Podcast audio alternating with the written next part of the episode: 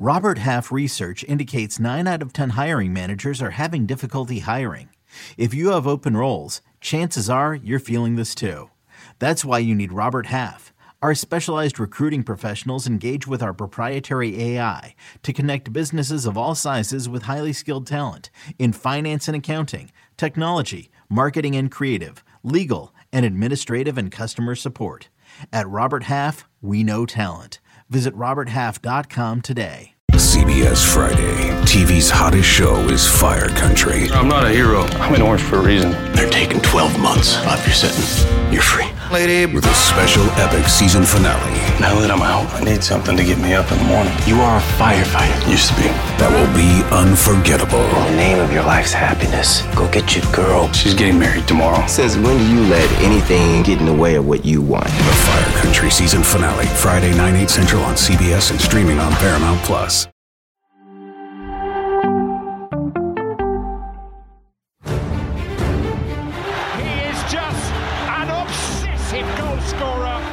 To understand I chose to, to stay in my country because I'm French. And, and the Bernabeu blinks it back!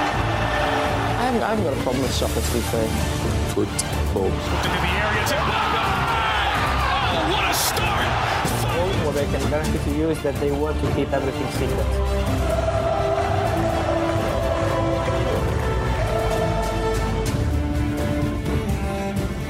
All right, welcome to a new show, House of Champions. YouTube friends, dropping your comments and questions in the chat. Make sure you smash the like and subscribe buttons as we followed along live the Champions League draw. Here is the reaction. Cannot wait to it. Just a reminder of all the games as I've got my good friends with me Nigel Reo-Coker, James Benge, and Jonathan Johnson. The tie has just taken place. I'll run through it for you now. Leipzig against Manchester City.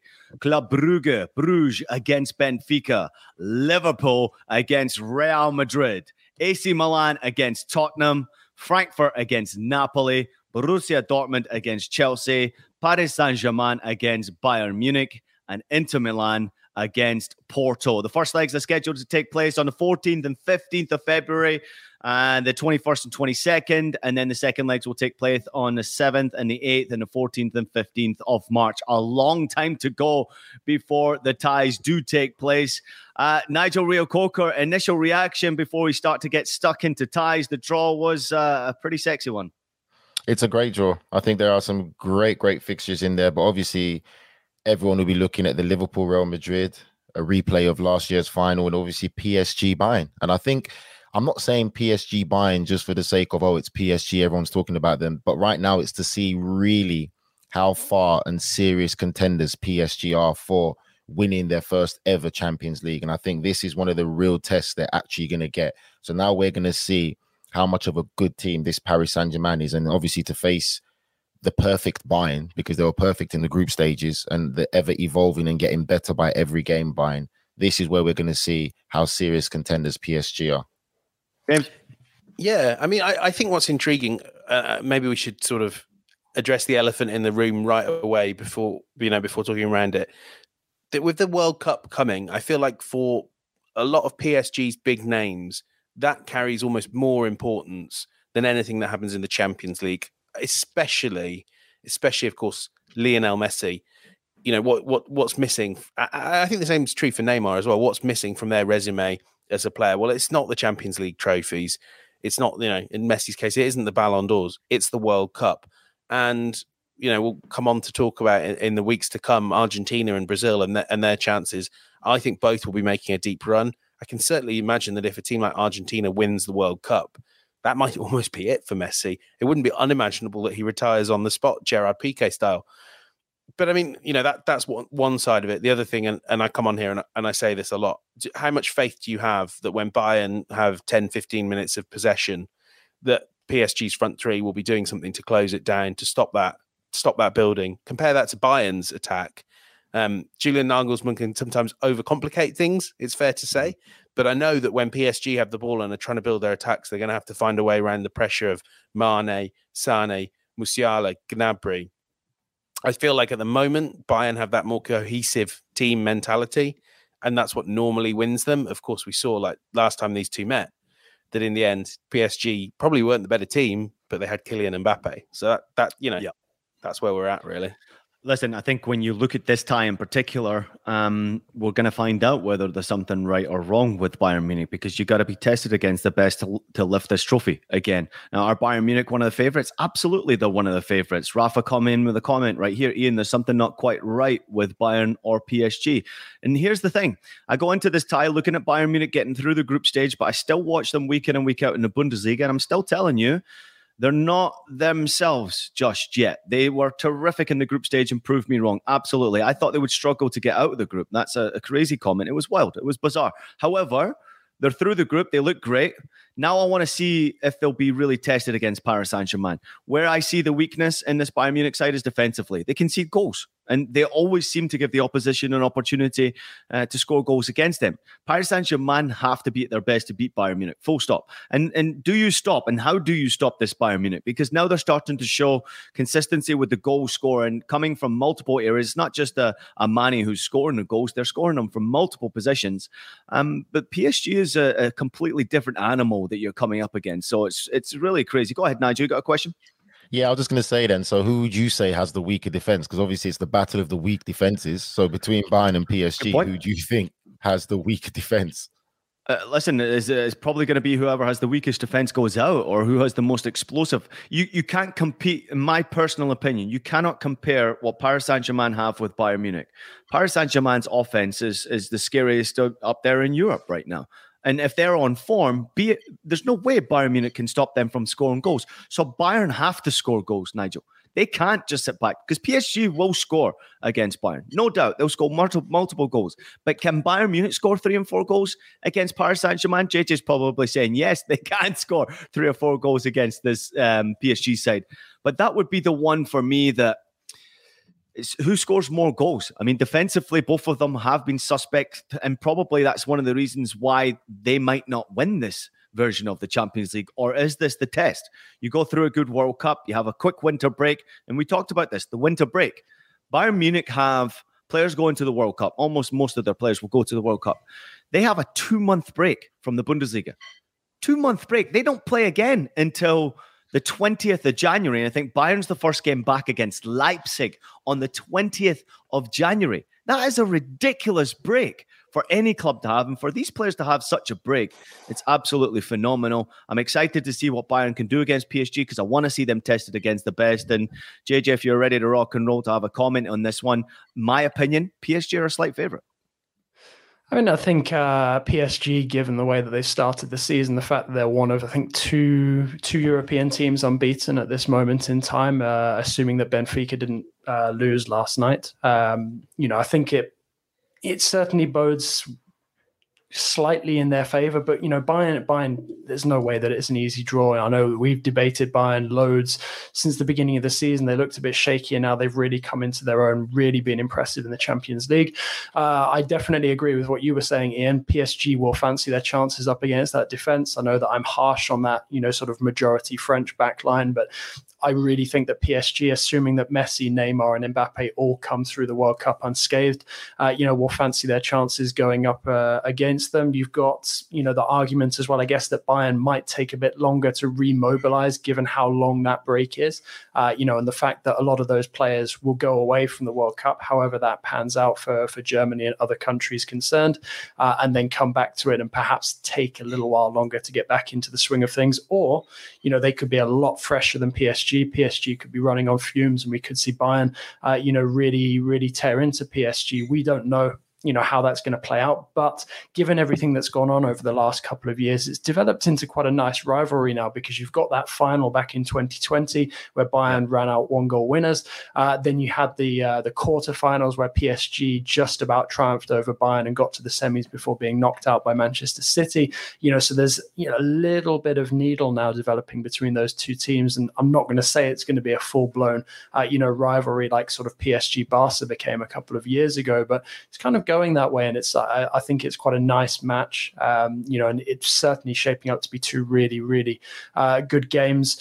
The only thing I would say is that PSG haven't shown so far, and we don't know how that's going to change under Galtier, that they can play you know, focused football for 180 minutes over two legs. And that's going to be key against a team like Bayern because we saw they came very close to doing it against Real last season you know, sort of took their foot off the gas for the final half an hour, got punished, knocked out. If they do that against Bayern, the same thing will happen. So whether or not Christophe Galtier can stamp out some of those uh, mistakes from the past, uh, you know, I guess we're just going to have to wait and see. But it, it is a really, really fascinating tie. And personally, I'm always of the opinion that PSG don't really need um, an easy draw or shouldn't rely on getting an easy draw yeah. to make it further in the tournament. The amount of talk that gets dedicated to them, you know, potentially being Champions League winners, they have to walk the walk at some point and come up against these bigger sides. And I actually think it benefits them, especially in a season like this where they are I mean, they're not pulling away, but they're fairly comfortable at the top of Ligue 1 at this moment in time.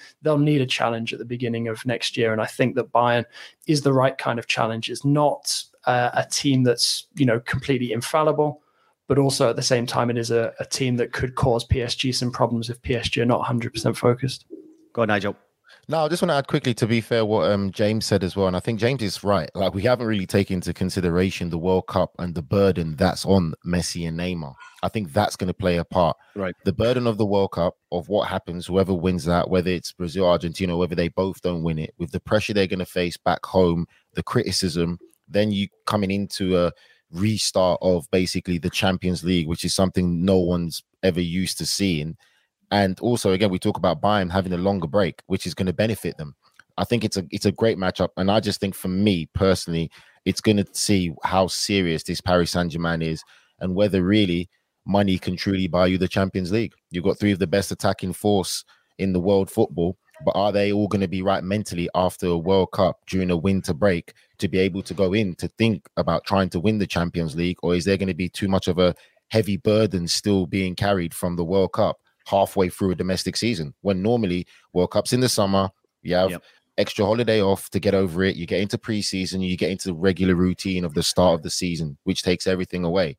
But now you're going to be carrying that burden on you if you're not successful. And we've already seen links with Messi maybe going back to Barcelona and all these other different things. So all of these things are going to play a part. James not very much more to say, really. I think we've kind of yep. hit this in good depth. But as to Nigel's question, our PSG a serious team? To quote our friend and colleague Tosin, they're an unserious team. They are, they can be relied upon to be daft, um, and I think that's why you know there is that thing like until they show me otherwise, I don't I don't trust them in the big moments. I don't trust, and I think it's something that echoes around the club. It was there before, you know, it was there before Messi came, um, and I fear, frankly, it'll be there after. Um, this is a team that I, I just don't believe in in the biggest moments because they the the one consistent factor of the last decade is they failed to deliver. People kind of forget they were quite bad in that Champions League final they lost. You know, they go deep, but they never really ever have looked to me like serious winners. What do you guys think about a House of Champions live from Paris or live from Munich? And we should maybe take the take the show over to watch these games because I think together watching these games would be very interesting. Uh, me against Munich. JJ as far as the, the Germans. I'm I'm I'm I'm all for it. You know, get a get a nice away day on the books, plenty of beers. Nigel wearing lederhosen. You know what's not to like? I would wear a lederhosen if if they took us out there. It's in the budget. I would wear a lederhosen. I would wear it. You I'm not sure there's anything in the budget for your clothing, Nigel. Huh? no, nothing in the budget for your clothing. Can't afford that. Don't you start. Don't you start tablecloth. We'll be getting mega uh, buses. JJ, um, before we get into some of the comments, feel free to let yourself out the door. Thank you as always. If you want to come back in the door later on to discuss, you can do. I'm going to get to some of the comments right Thanks now before lot, we look at the other tie. Thank you, JJ, as always. Liverpool, Real Madrid coming up in a minute, but let me get to some of the comments. Uh, Miguel Brandao, one of our uh, great favorites, Brugge against Benfica, looks like he's very happy with that tie right there. Uh, Letitia also letting us know that um, yes, they have beaten Roma and Juventus in the last few years. Maybe Conceição, Italy's luck is still with us. Uh, Rafa says, ouch for Liverpool's tie against Real Madrid. That's going to be a difficult one. Um, Krishna, as you just saw across our screens there, I will say the draws will change so much just because of the form, the injuries, and the transfers. Um, he also says that he thinks, uh, I think about it when Chelsea drew against Atletico, who were top of La Liga at the time and initially seen as a tough draw. So it'll be interesting to see how perspective on on draws change after the World Cup, which is a great point, great talking point. I'd love to get into that discussion about the World Cup in just a minute. Um, Luigi, he says here, as an Inter fan, I have to say that it will be a tough match. Porto has that tenacity that could help them win, but Inter quality should prevail. I think you could be right on that one, but that one is a difficult one. Porto are a very, very good side, and really looking forward to watching that game. Matt Osman said PSG's defensive scheme is weaker because three of their players have, do absolutely no defending whatsoever. Uh, any more comments before I get out of here? Uh, AB saying very happy with the draw. That's a Chelsea fan coming in. Thanks, AB, for jumping in the draw. Uh, let's discuss next one, boys. Liverpool against Real Madrid. If I was that Chelsea fan, mate, Ian, I'm sorry. Very happy. that Dortmund draw is a dangerous draw. There, there's there is a big room for an upset between Dortmund and Chelsea. We don't know what Chelsea are going to be like. James made a great point. We have no idea what Chelsea are going to be like. I mean, we're talking about Chelsea now to what they were a month ago, to what they were six months ago. I mean, we're, we're not talking about these ties taking place in, for four months, Nigel. I know that we're, we're, we're, not, but still, you can still still see the foundation, the basic foundation right now at Chelsea is a bit of a mess. We talk about, oh yeah, you can go. They, they, they look like they they need identity of a striker. Where is the striker they can go out there and get there? What striker can they go out there to go and get to make an immediate impact into the system they're playing? And it's yeah. not just the scoring goals and creating goals, like James said, and it's something that I think I said in the group as well when we were watching that game. They are lacking legs in that midfield area they are lacking serious legs. And again, where are you going to go? These players come at a ridiculous premium. Are the, the owners going to invest hundreds and hundreds of millions to yes. get maybe two players in of the best quality? In January? Of course they ah, are. I, don't, I, I, I don't think they're going to spend money though. But I don't think they're going to spend hundreds. I think we all kind of, you know, and, and I said early on, we have to remember what the World Cup will impact will be on players. But I think we all kind of kid ourselves that, that this transfer window it will be different. Teams have time to talk in December. It will be different, but it, people when they're making these decisions in January whether to buy or sell, it's still the same consideration that it is every other year, which is I'm midway through the season. Do I want to, you know, if I'm a selling club, do I want to lose one of my best players? Probably not. You know, there will be players like, you know, like a Mudryk that where Shakhtar feel like they need to sell. But you know, I completely agree with Nigel Chelsea are not going to be able to buy the next N'Golo Kanté in January. They're not going to be able to buy. Uh, well, I mean, actually, they could buy a better striker than Aubameyang on current form, but only because there's plenty out there. Mm-hmm. Like you can't. I don't think you can radically. I mean, this is Todd Boehly. We have to be careful, don't we? Um, I don't think you can radically overhaul a team in January just because it's a slightly different one with the World Cup. Go ahead, Well, I'm just going to throw this at you quickly, James. Though, right? Let's be real. So we talked about the lack of midfield legs there's only one player that I know Graham Potter will definitely want to get in there, and that's Caicedo, Caicedo from Brighton. That will be his number one target. But with his form he's in right now, he's going to be in demand by loads of teams. You, you can see the likes of Liverpool maybe even trying to go in for him and other clubs trying to go in for him because there are some of these top clubs who are lacking that legs in midfield and his age makes him very attractive where you can get him a club for a good six or seven years and get a lot out of him. So again, like you said, yes, it's Todd Boehly you can spend, but it's a lot of money. It's a big commitment mm. because the players that these clubs need don't come cheap unless you've been scouting for a long time and you've got a structure and a plan behind it. Right now, when you look at Chelsea, the reality of it, whether they like it or not, is they have to do the quick fix. They have to are going to be forced to spend more than they need to, but it has to be a quick fix because they really don't look convincing midfield wise or attacking wise. And again, like you said, we don't know what's going to happen over these transfer windows. And if they mm. don't improve that and get the right person come to hit the ground running, because it's not going to be. We got. You think the World Cup changes that as well, Nigel? When players perform yeah. in the World Cup, like you, you, normally see it because it's a summer World Cup, like that teams go nuts about players who perform well when it comes to World Cup, and there's random players who will step up and play well. And uh, also, in my personal opinion, it gives nations who have not been spoken about a lot an opportunity to be in the the shop window as well.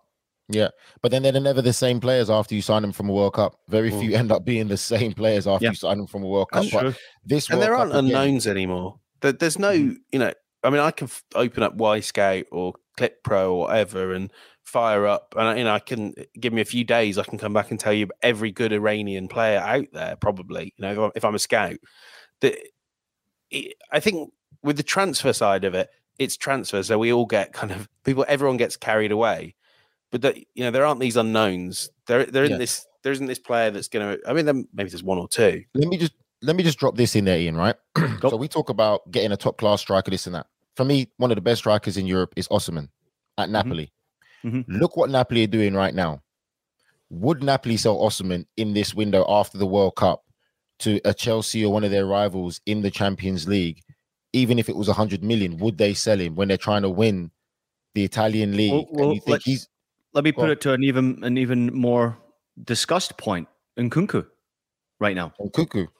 Leipzig have got Ch- uh, Manchester City in the next round, and that doesn't take place until February. And Chelsea are rumored to be like almost there with Nkunku. So what does that mean? Do you sell him in the winter? Do you sell him in the summer? Like, what does it mean? And let's not forget the fact that he could have a massive role to play in how the World Cup is played out for France as well. If he has a big World Cup, his price tag's going through the roof. But again, though, it's not just like it's all these clubs have players already there that are scoring goals and strikers they can rely on. There's so many that's out there that in need. Manchester United are in need of a striker as yep. well, number nine. You're gonna have to go young. They can't keep making the same mistake and going by a season vet. It does it's a never-ending cycle. Manchester United after a striker, Chelsea after a striker. You'd have to say Liverpool still really probably need to get someone in again, Tottenham. So there's so yeah. many clubs, top clubs in Europe, who are after players that are just not that regularly available out there of the quality and caliber that's needed. Yeah, yeah, James. Before we get to your uh, opinion on that Liverpool against Real Madrid, and we'll get a good discussion going about that cracking matchup. Here's uh, a little link, and there are a few ties between Borussia Dortmund and Chelsea. Obviously, you got the Christian Pulisic going back to uh, Borussia Dortmund, but you also have the Pierre-Emerick Aubameyang, who is um, you know a massive goal scorer, 141 goals he scored in 213 appearances, I believe, for Borussia Dortmund, mm. if I'm mm. not mistaken, right here. So you know, can there be that the point to prove right there from a Pierre-Emerick Aubameyang? you just you have no idea, especially the way he played at the weekend. You would have to, to say no. on Sunday. Good point. and he did. He proved the point that Mikel Arteta was absolutely right to run him out of town. he's not the same. Like he'll go back to Dortmund and show Dortmund he's not the same player he was. He can still yeah. score if he's in a team that dominates and creates. Can chances, he score? he'll find the net. But you know, James, what did you think of the video that he put up before um, on his social media discussing, you know, I'm ready, and you know, and then uh, the little Gabriel uh, pop at him yeah. after the game on his social media. I thought it was class. Well, he is um, a uh, a what's the right word? Effervescent. He he is a, a character, and you see there's, there's that's what the word you wanted to use. There's a behind the scenes clip um, of him um, where he sort of the, the BT cameras are saying say these things, and he just goes with it. And you know, I I I I think I would think you know you guys would know this as well especially when you're going back to play to play an old rival, you kind of want to check your words and take the spotlight off you a little bit. Uh, mm. Not that type, and I think that's the one thing you might say is if he's hitting a bit of form in February, he will love the challenge of, of playing against Dortmund and showing how much they miss him. I think for him, the big challenge is he's just not that player anymore. But if he can get back a bit of form, start finding the net, you know, you know he'll go they're full of confidence with plenty planned. I'm sure he's got a celebration planned for when he gets back to uh, the Westfalenstadion. So, um, yeah, yeah, but he's not the player he was. Is jumping in the comments. It says, interesting word choice there, James. But I hope by the end of the season, Broja is a first team striker for Chelsea. And I think getting Reece James back will probably be the biggest help for Chelsea, which is great comments. You're coming up with some yeah. absolute bangers right here. Go ahead. Let me jump in, Ian. I'm sorry. I, like, do, do people not use their eyes when they watch football and see body language and everything? This guy here is talented. There's no disputing that. He's talented. He's not hungry. I don't see a player that's hungry when he's on that football pitch for Chelsea. He's very comfortable. From when he left Arsenal, and we do know this, James, you can admit to this. After he signed his new big deal at Arsenal, he was a different player then. He became very comfortable after that big deal. And I think for some of the listeners who don't know, ask. it's guaranteed money. Like this is guaranteed. This isn't NFL where only parts guaranteed. No, he's fully guaranteed. So he knew when he signed that deal, when Arsenal got him out the door, they took a big financial hit. I'm sure. Again, James could probably say a bit more because they had to pay him. Another mm-hmm. similar Mesut Ozil situation, but it was quietly swept under the rug. Mm-hmm. Goes to Barcelona. He would have been cheap there. Then from Barcelona to Chelsea coming, and I feel sorry for Graham Potter because that wasn't a Graham Potter buy. Mm-hmm. That was a Thomas Tuchel buy. So now Graham. Potter has to deal with a striker that you probably would say if Graham Potter had opportunity to buy him ever, and the personality. right? And by Danny yeah, Graham Welbeck. Potter wouldn't buy him. He doesn't suit Graham Potter's style. So Yeah. again, you look at the transfers he's had recently, the money he's probably made for that. And I'm not saying 100% know him, but I can only go on what I see on the football pitch. And this is what I see. I do not see a hungry striker where you could say, oh, he's financially set. It's fine. It's just about playing football. I don't see that desire on the pitch. I don't see that commitment or effort. Yes, he's a striker that historically doesn't get involved in build up play or anything like that and puts the ball into the net, but he's not clinical enough to, to do that. Because every time when he does get a very good chance where an average striker or Premier League striker should put it into the back of the net, he doesn't do it. That's just my mm-hmm. opinion. Mm-hmm.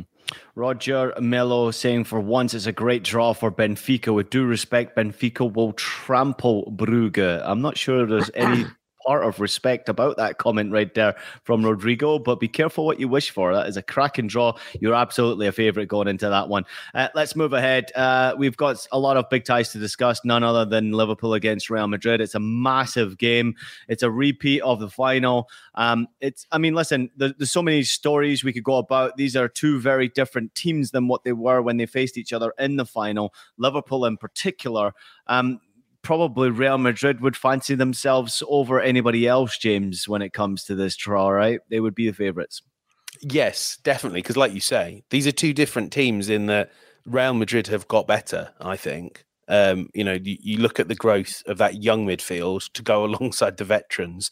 You look at uh, Vinicius Junior's development, Rodrygo hot on his head, hot on his heels as well. And we haven't even seen the best of Karim Benzema this season. Mm. I'm sure that will come. It does amuse me that there's someone Oscar in the, the comments thinks I seem to have some great hatred against Real Madrid, merely because I think they kind of fluked it last season. But actually, I, I don't think it would be a fluke if they won the Champions League this season. I think they're mm. comfortably in the top two teams. The big what makes you think is- that they fluked it last year, though? Like, what is They- it about that Real Madrid it. that fluked it? They Why? did. How? They kept How the- and why?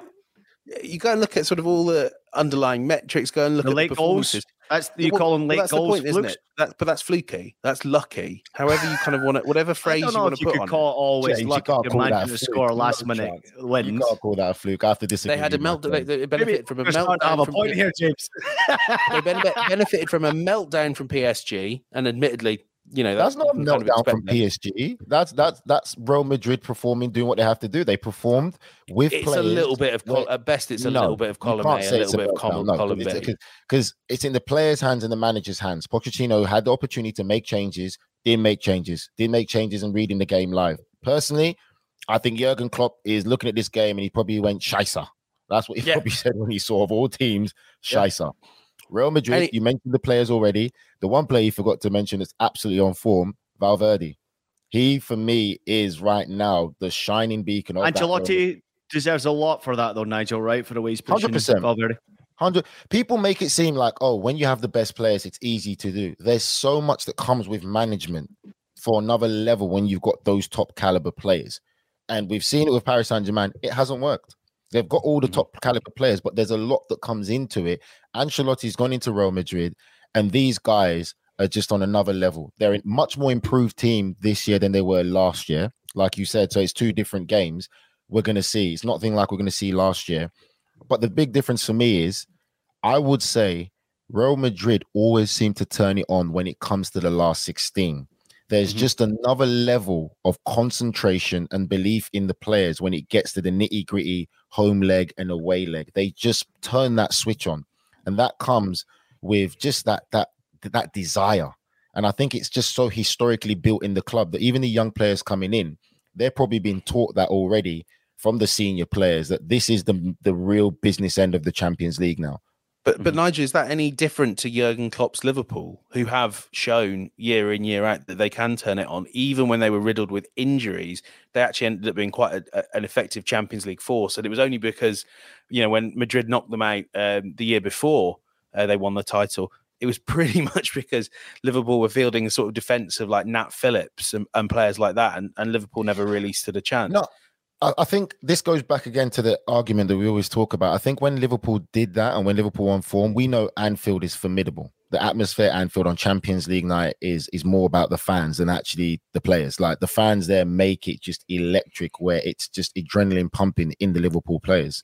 But the difference with Real Madrid is what I've always said is Real Madrid are very proactive in the sense of they buy the best of the best whether it's young or whatever it is, they get the best of the best. So any manager that comes in, your job is just to manage these players. You're not going to Yeah. come to Real Madrid and say, I need a right back, I need a left back to fit my style, my system. No, once you start doing that, Real Madrid, you're out. They just get a manager to come in because you already have the best.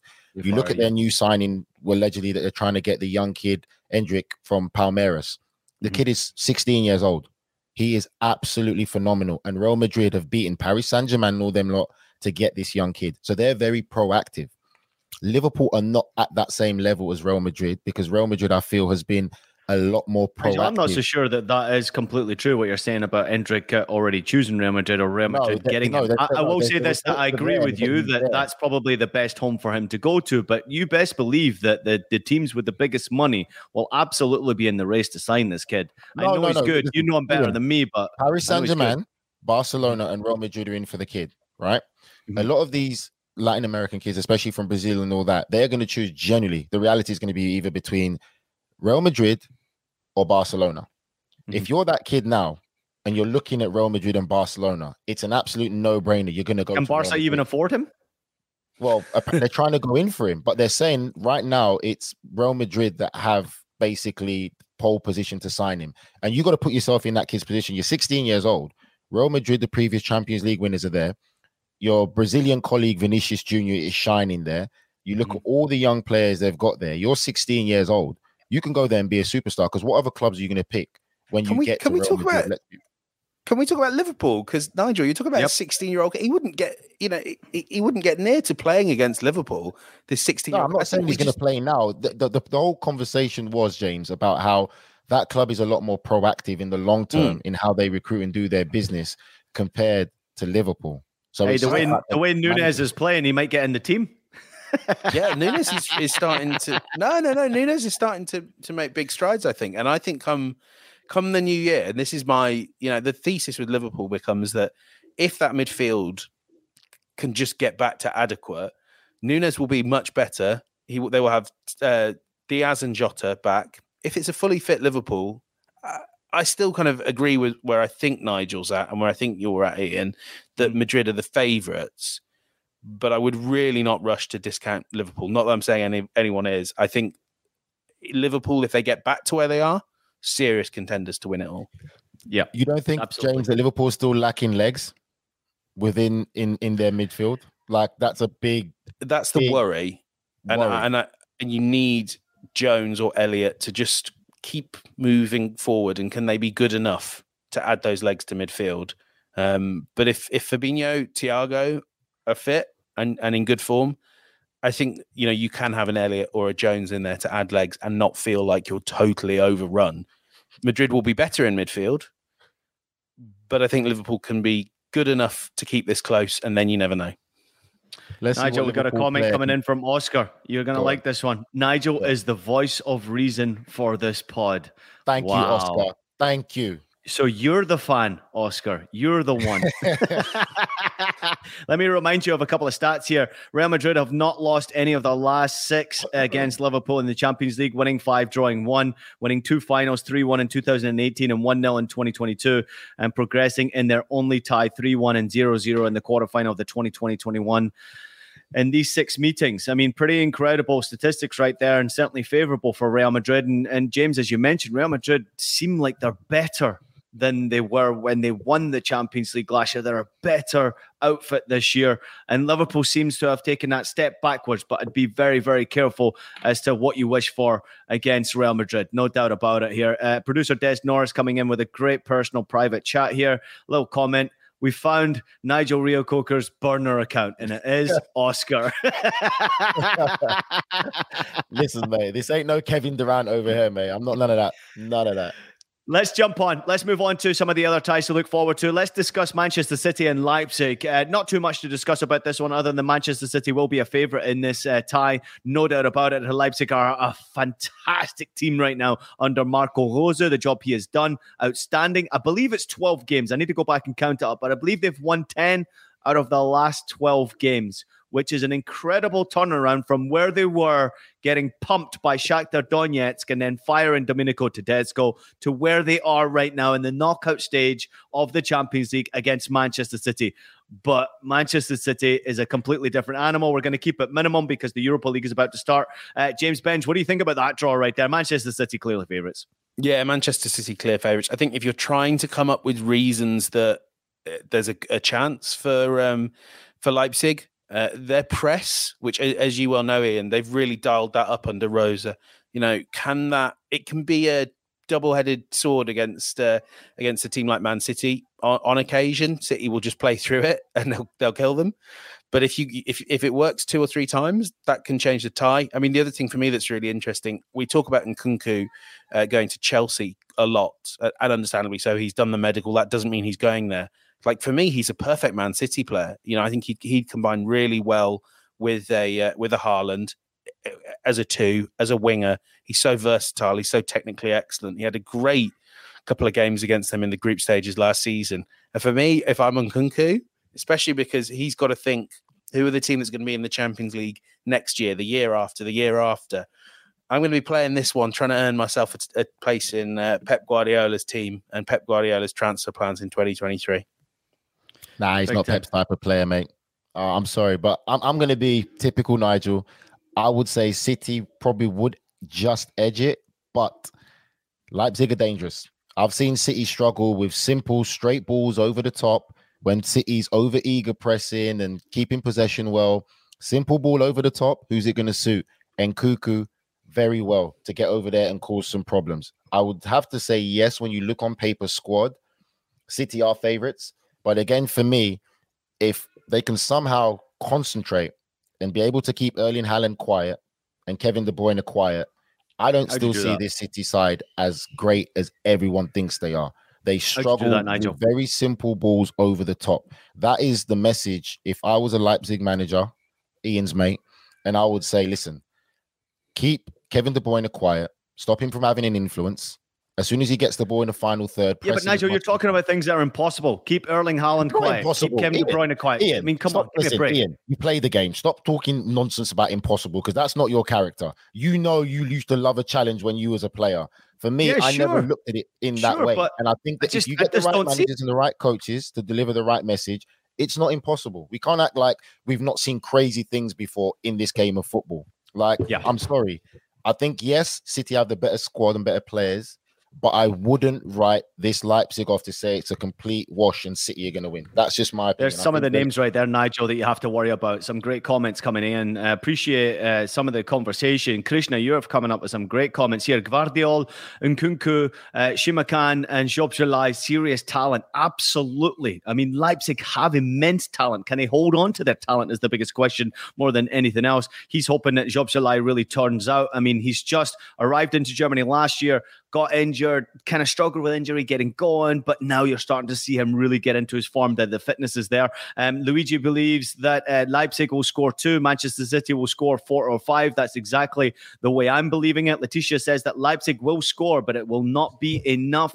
And Krishna with the last comment that Leipzig could be very sneaky in this tie. Just a reminder to both of you that they did meet uh, in 2021 in the group stage. Uh, the first game took place September 15, 2021. Manchester City six, Leipzig three. I think Nkunku scored a hat trick in that game. Yeah. Yes, he did. And the second game, Leipzig beat them by two goals to one and that was just uh, a match day six. I think Manchester City were already through, and Dominic Szoboszlai was man of the match in that tie as well. Let's move ahead to Milan against Tottenham Hotspur. Really looking forward to this tie. Great game uh, to look forward to. Difficult to pick a favourite in this one. I think obviously Tottenham with the, the, the quality and depth that they've got. Nigel more than anything else. You've mentioned it previously, but James, I'm going to start with you. Milan, say give me a, a bit of a battle here as to why Milan could potentially beat Tottenham Hotspur, and let's not forget it's Milan going up against Conte. So it's a club that he's familiar with. So maybe that just favors Conte as well, knowing how to beat Milan.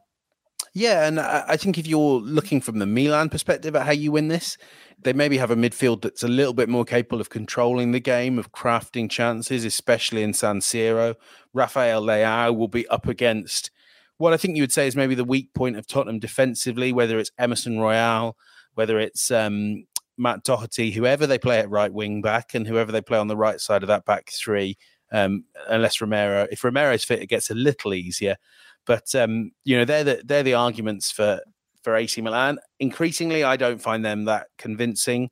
I think assuming that Spurs have the whole front four to choose from, Richarlison, Son, Kulusevski, who looked wonderful coming back this weekend, and Kane.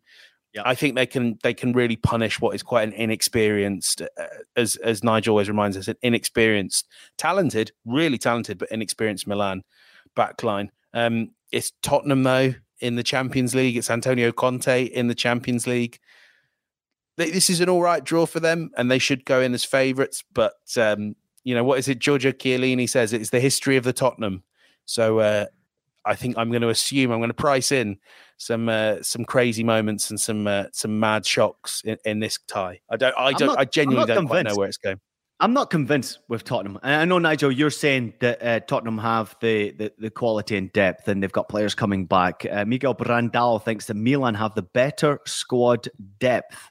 And I'm not convinced by Tottenham in Europe, full stop. Just for some reason, I like Tottenham. I enjoy watching them play, but I'm just in European no, don't. football. Don't say they, that. They Ian, frustrate me. No one likes watching Tottenham play because they're not even yeah. convincing us in the Premier League and they're still grinding out results. And I think, just like what James said, I think I like to James' Is thing. The only thing I would say is this is Conte going back to play an Italian side an Italian manager who is very knowledgeable on this club, the style, the system, and how to win at Milan. I give advantage to Tottenham, and I just feel Tottenham have more attacking threat if they're fit, barring World Cup injuries and how that World Cup goes. Tottenham just have a lot more attacking threat to get the job done and to get the win. Like we saw Milan against Chelsea, and it wasn't a great Chelsea side or a great Chelsea performance, and Milan struggled against Chelsea.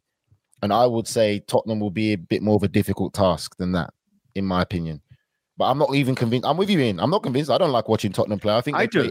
Atrocious I do like watching. The best football they played was yesterday. The the last 15 minutes against Liverpool is the best. When, when Kulusevski came on, basically, that's what yes. He's the main, he's the catalyst, but that's the best football they've played all season. But for some reason, again, this Tottenham side, they always turn it on in the second half. We should just mm-hmm. skip the first half with Tottenham because the second half is when they want to turn up for a football match and play. So the first half, you might as well just go paint the house or have a cup of tea because it's only second half that Tottenham seem to want to come alive. But I can see them getting the job done. I'm sorry. I just don't think there's enough strength in depth in this Milan side. I think Milan are great at times. And if they catch Milan on the right time, Milan could be a lot of problems. But yeah. Tottenham for me are just going to be, and it's Antonio Conte. He's going to be organized. He's going to be like, he's going to like this draw. He knows yeah, what yeah. to expect, how to set against Milan. He's got the history. He knows how to play against this Milan side. Letitia saying not being able to beat Sporting is scary for Tottenham. Miguel says Conte knows Italian football, but Pioli also knows Conte's style of thinking. Krishna says, uh, though, though has looked more suspect, susceptible, excuse me, I could get that word out there. Um, and if Maignan is back, he is world class. Rodrigo says, I, I don't think that Tottenham can beat this AC Milan side. Rafael Leao is on fire. Adebayi, he says Tottenham, Chelsea, and Porto are the weakest group winners that PSG should pray to pick. okay, draw's already been made. Let's look forward to it.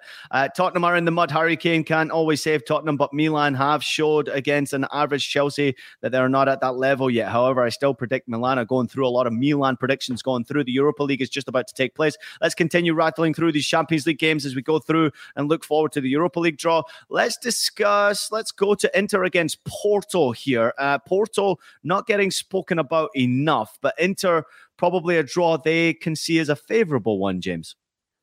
Yeah, I think so, and I think Inter have taken some impressive steps of late. I mean, I know that obviously, as as Nigel noted, they did lose to Juventus, a um, a disappointing as result Nigel for them. Predicted, but James, as Nigel predicted, as Nigel okay. predicted, the only one to predict it, we should say. Thank you. A, a good step in, a, a, frustrating step back there for Inter, but I, I like I like the makeup of their midfield, and I think they'll need it because Porto can be very combative in those areas. But you know, the the Barella, Calhanoglu, there's so many options there. Brozovic as well. If Lukaku is is fully fit and firing, you've got him, Martinez, and um, to choose from. Like this is a squad with some decent depth. I don't, I don't think either of these teams are going to kind of go beyond the quarterfinals unless they get another favourable draw. But you know, it's two two good teams, I, I lean towards Inter, um, just because I feel like you know I have to say I don't watch a huge amount of Portuguese domestic football, um, and I think Porto just got a a a, uh, a draw in the group stages that was two pretty dreadful teams that were totally at sea, mm-hmm. um, and a Club Brugge team that that played way way above their their level. So um, I don't I don't feel like I have my finger on Porto yet. Nigel, anything on that one, or you want to discuss Frankfurt? For me, I'll just say I'm going to back Porto with that. I think for me, Porto have a great experience uh, of youth and experienced players. Pepe at the back, obviously, great, tremendous Champions League history. But what I've seen performances in this competition for me, they look like a very scared side. They play back to front very quickly, great football. I'm not convinced with Milan. Yes, they've taken great strides into Milan, but for me, even to to, to lose against Juventus, which obviously was a, a big shock for them, it still wasn't a convincing performance by Milan for me. I think that Porto, I would give Porto yep. the edge in this one in what I've seen in the Champions League. All right, real quickly, Frankfurt, Napoli. Just a couple of comments quickly on that one. Nigel, you go because I know you're a big fan of Napoli. Anything, any chance for Frankfurt in this game at all over two ties? No, no chance. James. Okay, I'm going to give Frankfurt an opportunity in this tie to maybe, maybe cause some damage in one of the games, but over two ties, Napoli too strong. Nigel Pick your head, not your heart, Ian. Pick your head, not your heart. All right, we're going to get out of here real quickly. Uh, thank you everybody for tuning in. Obviously, um, we're going to have a quick break, and uh, when we return, we're going to when we return, we're going to discuss what's happening in the Europa League draw, which is just about to take place. You're watching House of Champions. Stay right there. All right, welcome back to House of Champions. There's uh, some laughs going on right here. James Benge, fill in the viewers as we're watching along with the Europa League draw. Barcelona versus Manchester United in the Europa League knockout rounds. Wow. I mean, unbelievable. Wow. I, I keep telling you, this is the best competition in Europe. This is phenomenal. I I mean, uh, you know, we're kind of going through all these live. We've got Juventus out right now um, as well, which gives you a, a, sense of the real talent. Pavel Nedved looks utterly terrified he looks... as he waits to see. I mean, he avoided Manchester United, but James, he looks more relieved now that at least Man U and Barca are out. Yeah, exactly. I mean, what a what a tie! You two what of the two tie. of the three favourites you would say for the competition. Please, come on, Juventus get a big draw. Juventus and against Juventus Nantes. Oh, that's a yeah. shame. That's very Juventus, isn't it? To just exactly. The so they're happy with that. I, I, can't say I've seen a huge amount of Nantes. Um, Juventus, uh, a step in the right direction. Obviously, the, what about that Barcelona Manchester United tie, real quickly before we get the other draws? I mean, that's a massive tie. Two teams, obviously, just trying to figure their way out right now. It's a it's a cracking tie. A this is tie. probably the benefit you get from teams dropping down from the Champions League, right? Hundred percent. Go on, James. It seems, it seems quite unfair on Manchester United. I mean, it, it, like you know, they were. I mean, in retrospect, they should have won their group, shouldn't they? They should have got that second goal against Real Sociedad. Yep. But um, you know, I think you'll be hearing a few more of those familiar complaints that it's not fair um, that Champions League teams that don't reach the top two get rewarded by coming into another competition. Because I think Barcelona are quite strong favourites for this. Sporting against Midtjylland was just drawn right there. Uh, Nigel, get your opinion on uh, the Manchester United tie, real quickly. What's a draw? What a draw! And, I know obviously Ian, you're against them dropping in, and they should be completely out of Europe, is in, yeah. in the sense of the Champions League, which it's it's subjective. It's down to anyone's uh, opinion, but I think this is what is probably UEFA going to be happy with. What makes this competition special, and the whole revamp format of it keeps both competitions interesting, and the fan base is there. That is a draw. Two yeah, historic clubs in Europe, worldwide fan bases everyone's probably licking their lips. And I don't even think anyone's going to pay attention to the other draws. But you've got Barcelona, Manchester United, worldwide fan base clubs, both in a complete rebuild process where they've been financially mismanaged for a while now, and they're trying to find their foot again. What a draw that is! Shakhtar have been drawn next, and they have been. They, only have a few options. I don't know who they could get drawn against. I missed it. They've just drawn against Stade Rennes. Shakhtar against Stade Rennes. I mean, they're they're one of the dark horses for me to win this whole competition. Okay. Um, I, I, know I uh, I know I got a bit carried away with them in the Champions League, and obviously we don't. I mean, especially with Ukrainian football teams, it's really hard to know what the situation will be in three months' time. But um, the talent is there. You know, not just Mudryk, but but some of yeah. the other guys um, in that front line looked really special in this Champions League campaign. Just before we get on to the rest of the draw there, if you're looking for a one month free Paramount Plus action, P Plus have a one month free trial offer code UEFA 2022, and that is UEFA 22. Scan the QR code on the screen or follow the link in the description to get your one month free try trial of Paramount Plus. Ajax have been drawn. They can go up against Roma, Union Berlin, or Monaco. Wow, that's going to be an interesting pick. Let's see who they get selected against. Ajax Amsterdam lost against PSV this weekend. Absolutely ruined my parlay. Uh, they get drawn against Union Berlin. So Ajax oh. against Union Berlin, who just lost the lead of the Bundesliga this weekend. They got absolutely hammered by Xabi Alonso's Leverkusen by five goals to nil. Um, obviously, dealing in European competition is not easy for Union Berlin. They just simply don't have the depth to be able to deal in both competitions, but they've been amazing. Go ahead, James. Do you think they'll be inclined to sort of throw more energy at the Europa League because you know they're not going to win the, the Bundesliga. Did you could you like, imagine though, James, if they could finish in the top four of the Bundesliga, very well as possible, you know? It, that's always the challenge, and you have this obviously with English teams, maybe the English teams that are a higher level, don't you? Where it gets to that stage. West Ham had it last season, um, where and they're struggling this season. You could throw, you could throw a lot of bodies at getting top four or Europa League but you probably can't do both. And and that's Leverkusen against Monaco. Sorry to interrupt you there, James. Leverkusen no, against Monaco. I have to say, um, the the big winners from this draw at the moment, even with ties like Leverkusen, Monaco, Ajax, Ajax and Union Berlin, one of them knocking out the other, and of course Barcelona, Man United. This is great news for the the, the, the teams that have already gone to the round of sixteen, and like especially the ones that have a real chance of winning, like Arsenal and Betis. They will be rubbing their their hands at this draw, won't they? You wow. Know, what about West Ham, mate? They're not in that competition, mate. They're in the conference. Oh, no, they're in the, yes, my bad. but I mean, they would be as they're well. They're in the Mickey Mouse one, Nigel. They're in the Mickey Mouse one. You know, big ears, that. Disney. Ian, uh, who's the German Sevilla. league? Sevilla have been drawn next. They've got Roma or PSV Eindhoven. That's the potential options for them. So Sevilla against Roma or uh, PSV. Go ahead, Nigel. Sorry. Who's top of the German league?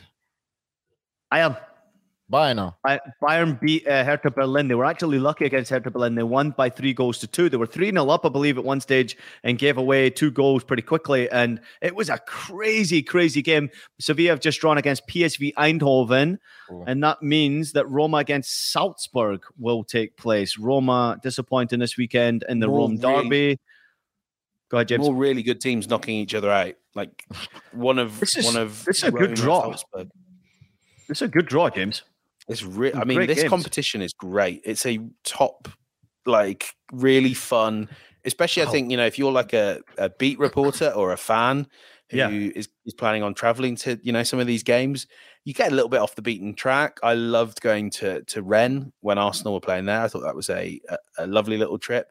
Um, yeah. and it all ends in in Budapest for uh, a nice long weekend you could make of it in uh, in the Hungarian capital. Are, are, you asking for a House of Champions on the road special for Europa League as well? I'm all for that. Barcelona Man United, House of Champions at Barcelona Man United is on a Thursday. on a Thursday, exactly. The weekend starts there. All right, let me rattle through the draw for you. It's just finished in the Europa League. Barcelona against Manchester United, the delightful tie that took place, and that was the first one to be drawn out of the hat. Would you believe it? Barcelona against Manchester United, Juventus against Nantes from France, Sporting Club de Portugal against Midtjylland, uh, Shakhtar Donetsk against Rennes, Ajax Amsterdam against Union Berlin, Leverkusen against Monaco, Sevilla against PSV and Salzburg against Roma. Uh, what happens next uh, will be very interesting, and these ties really, really looking forward to them. Obviously, the group winners of the Europa League are Arsenal, Betis, Fenerbahce, Ferencvaros, uh, Feyenoord, Freiburg, Real Sociedad, and Union Saint Gilloise. They are all awaiting what happens in the knockout round. But these ties are delightful. And actually, Nigel Reo-Coker, they might be convincing me that it is probably a good idea to throw these teams down from the Champions League because there are some mouth-watering ties. Then I can only imagine House of Champions will be over on a Thursday. But you, that, that's the whole point. I think that's why they revamped it. And I think for me, I know you, you disagree with Ian, but I think it does make this competition a lot more spicy. I mean, you look at some of these these ties that you've already spoken about, and then obviously the teams have already qualified top of their group. It's gonna be a great watch. It's hard not to watch this competition. And the way I, I actually compare it, my analogy of it is yes, you've got the Premier League, the Champions League, but for me, this is the championship. Anything is possible. There are no guaranteed winners in these fixtures because it's mm-hmm. just a complete different kind of atmosphere. You're looking at dif- different teams with different kind of um, builds in the sense of the team dynamic. Where this competition is a lot more open, where some of your favorites will get knocked out, as we've seen before. Really incredible ties here. Anything in particular outside of that Barcelona against Manchester United, James, that really catches your attention? Obviously, the lack of English teams uh, when it comes to Europa League is, is clearly evident in uh, this knockout draw. Um, they're both they're both there. They're, they're both still qualified. I, I, hear you. I hear you. But I'm just talking about the knockout stages that um, the Thursday that they won't be in this tie. It's only Manchester United that are in there. Um, from a German perspective, really looking forward to that Ajax against Union Berlin tie. kind of hoping that Union Berlin can spring a surprise on this Ajax. We're talking about yesterday Ajax losing to PSV Eindhoven at home in the Eredivisie. I think Schreuder now could be on a little bit of a hot seat when it comes to Ajax. Uh, they have won one of their last five home games and now you welcome Union Berlin after that winter break, which is going to be very interesting. Any other tie that really stands out to you, though, James? I mean, there's some delightful ties yeah. to look forward to. I really like the look of that Salzburg versus Roma tie. Roma, I think, to be honest, before the draw, were one of my top picks to go and win the whole thing. Uh, we've seen obviously how much value the Conference League had for them. Jose Mourinho I don't think it matters to him now that it's not the Champions League. He loves those European nights. He loves those European trophies. Um, this will be a really fascinating one. I know on the on our weekend previews as well. I always talk really highly of Roma. I think the results will start to will, will improve even more on where they they've been. Um, but obviously Salzburg as well, a, a, talent factory. They're the ultimate. Who knows who will be in their lineup come uh, you know, come the, the the knockout stages. Because if you're not, if you're a, a top team and you're not looking at Noah Okafor, you're not looking at Junior Adamu, you're not looking at Luka Sucic, you're not doing your job well enough. Um, so who knows what Salzburg will look like? Um, but I think Roma are a team to to really keep an eye out on. Also, Leverkusen, Monaco, that'll be really fun. Um, yeah. Leverkusen could be a much better team with a, a few months of Xabi Alonso's tutelage. So uh, I look forward to that one as well. I think the same about Juventus. They're starting to get players back healthy again. They had a big win. Nigel predicted it over Inter this weekend. Did I happen to say it again? Let me say it louder. Nigel predicted a win this weekend for Juventus. But hey, Nigel, Juve, with players getting back healthy again, going through this knockout stage, they're going to be a force to be reckoned with when it comes to European competition in the end. Or am I wrong? Well, no, you're right. I think James picked out my other game, which I was going to say was Leverkusen. Monaco is quite interesting. Monaco have always been consistent in this competition, but for me, Juventus Nantes. And I think you look at Juventus's form right now; they've kind of got over this whole bad blip of results. Players are coming back now, and I think players have got an acceptance now that the manager's going to be there, whether they like it or not. And now they're starting to perform. And I think there's there's a togetherness coming about it that Juventus can be some a real dark horse in this competition. I would say that Juventus really could go all the way, in my opinion. Sevilla against PSV Eindhoven, Sevilla in the Seville derby this weekend. Did either of you watch the Seville derby or even catch the highlights of the Seville derby? Did, James, did you catch it? I watched the three red cards. I watched a bit of it, three red cards, and then uh, Real Betis was still winning until what the like 80th minute. The 81st minute, Gudelj scored from 30 one, yards and equalized the one-one. Yeah, yeah. there was uh, two red cards in the first half. Yeah. yeah. How many managers got sent off as well? Listen, it was one of the craziest derbies I've watched. Uh, certainly a hot referee uh, at the time. Video review played a big role into why the red cards took place. Hard to disagree with the red cards at the end of the day. Um, there was no real vicious or aggression in that derby game. But uh, Sevilla, they need to be uh, very dangerous because PSV Eindhoven are doing very well in the Eredivisie and they absolutely turned over Ajax yesterday in a cracking game. Guys, it's been emotional. Thanks very much for your efforts this morning. Uh, we have had a Champions League draw. We have had a Europa League draw.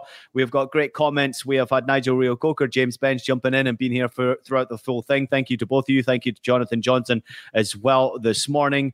Um, hold on here. Des says, but before we leave, let's talk about parking situation in Budapest. Okay, before we go, uh, Uh, Nigel, can I get your uh, opinion on the cup final taking place? No, I'm only joking. Just getting out of here, you look so confused right now. Uh, I want to thank everybody else out there for your comments and jumping in the, the chat. When it comes to these shows, we always do our best to make sure that we're giving you our personal opinion, which we like to do anyway, whether you like it or not. We're giving it to you, but we want your comments as well, so we can really get them involved into our conversation. This show is for you. So before we get out of here, I just want to say thank you so much for listening to House of Champions. Please make sure you take a minute to leave us a rating and a review on your favorite podcast platform. We're available on Apple Podcast, Spotify, Stitcher, and anywhere else you listen to your podcast. We're also available as video. So subscribe to us on YouTube. Thanks to everybody out there for watching the Champions League draw and the Europa League draw live with us here on House of Champions. We'll be back tomorrow.